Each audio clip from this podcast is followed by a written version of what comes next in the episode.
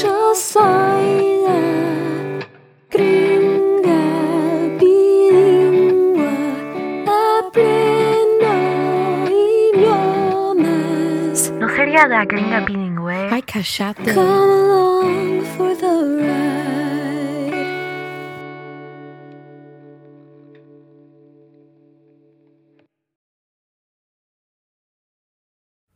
Hola, hola, y bienvenido a Gringa Bilingua podcast. And if you didn't understand any of that, don't worry, you'll get there. For today's episode, I had the pleasure of interviewing my cousin, Francesca, who is a Spanish teacher in a public middle school. I really wanted to get her perspective because, like me and like a lot of you, she actually learned Spanish from scratch. And she just overall has a real passion for languages, for teaching them, for learning them. She speaks Spanish, obviously Italian, and also she has learned French, which is super impressive. So, yeah, I hope that you guys enjoy hearing her perspective on teaching, on travel, on language learning, and on her experience with all of those topics. So, without further ado, comencemos. Oh, and I almost forgot to mention that this interview will be conducted entirely in Spanish, so I hope that if you're learning, this is a good opportunity for you to practice some listening. And if you don't know a lot of Spanish, I will be typing up a transcript and putting it in the description. Entonces, vamos a comenzar con la entrevista. Para mí, lo más interesante de la historia de Francesca fue la edad joven en que decidió ser maestra. Descubrió su pasión por los idiomas a una edad muy joven y me pareció muy interesante. Um, todavía um, recuerdo ese momento muy bien. Um, yo tenía 13 años y era mi primer día de clases en español y recuerdo a esa profesora hablando en español. Ella era americana, pero hablaba muy bien y este fue el momento en que decidí que quería ser profesora. Aquí estoy como profesora de español, italiano. Es increíble. Una persona puede cambiar la vida.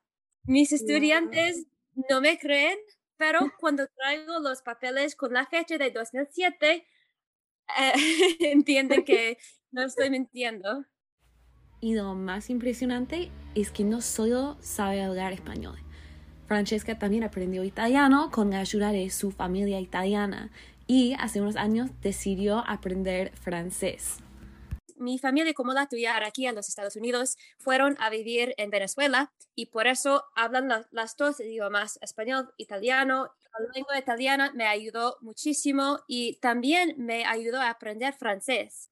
E- Esta semana mi escuela es la semana de lenguas extranjeras, entonces hoy yo hice una lección sobre la lengua y cultura francesa y ah, era muy, muy divertido con todos mis estudiantes. Mis estudiantes tienen como 14 años. Un día emocionante para mis estudiantes oír una otra lengua y um, hacer comparaciones entre todas las tres. Pero sí, todas las tres me encantan las lenguas, son increíbles.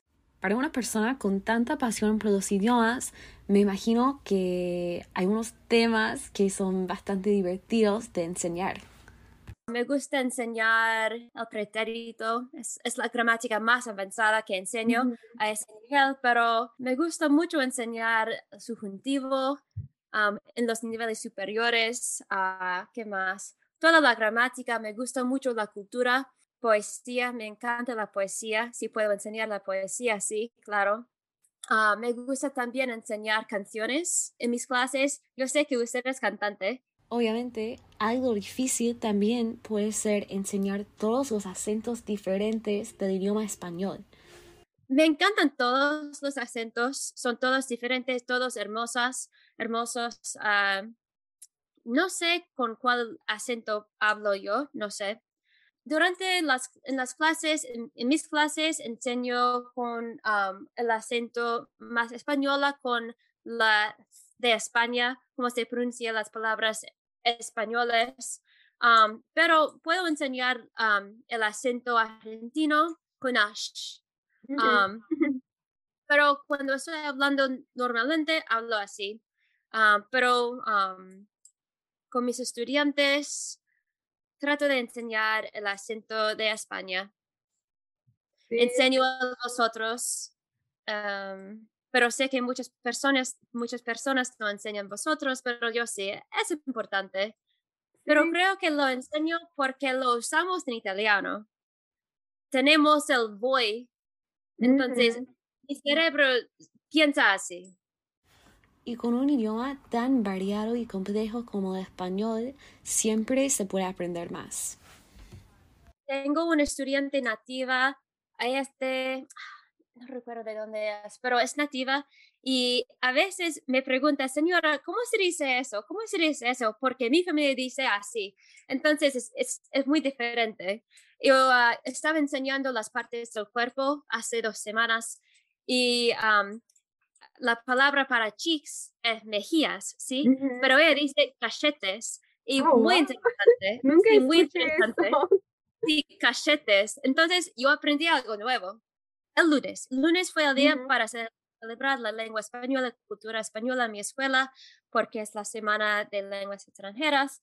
Entonces mostré un video a mis estudiantes sobre los dialectos diferentes en español y era muy interesante. Hablaba de los acentos argentinos, um, de España, Venezuela, todos, todos diferentes y también um, como like expresiones de esos países que solamente se puede oír ahí. Es muy interesante. O, Ujú. um, yo sé que a usted le gusta mucho el argentino, ¿sí? Ujú. Ah, se dice en Argentina che mucho para Sí, hombres. como che, it's like, Che. like dude, like. you know. Yeah. Y también tomé cursos ah, en la universidad sobre los dialectos diferentes, como am, los usos, como am, el ceseo, el yeísmo, um, sí. que se usa. Y para poder enseñar esas culturas y dialectos tan distintos del idioma, hay que también conocer esas culturas. Y eso es lo que ha hecho Francesca. Fui a España hace 10 años y este verano mi esposo y yo, tu primo, am, vamos a España otra vez. Wow, emoción. ¿A qué sí. parte? Am, este año vamos a Barcelona y creo que es todo porque vamos a tomar un crucero. Pero cuando fui hace Wow. 10 años, fuimos a Barcelona, Madrid, Toledo, Córdoba, Sevilla. ¿Qué más?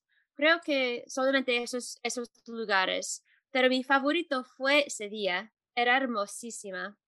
Ah, si yo fui a México algunas veces para vacaciones, am, me gusta mucho am, el español de México, creo que se, se suena muy claro.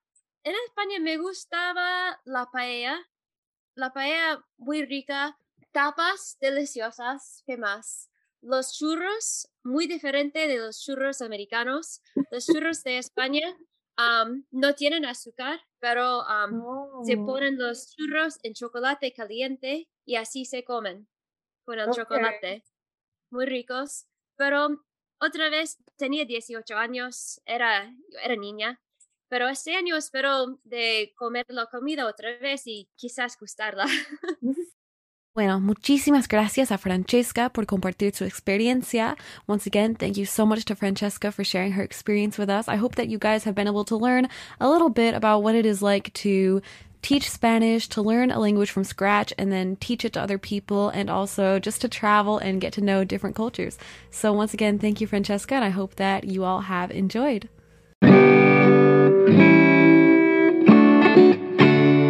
Gracias por escuchar La Gringa Bilingua podcast. Check back every other week for new episodes and follow me on Instagram at the Emily Esperanza.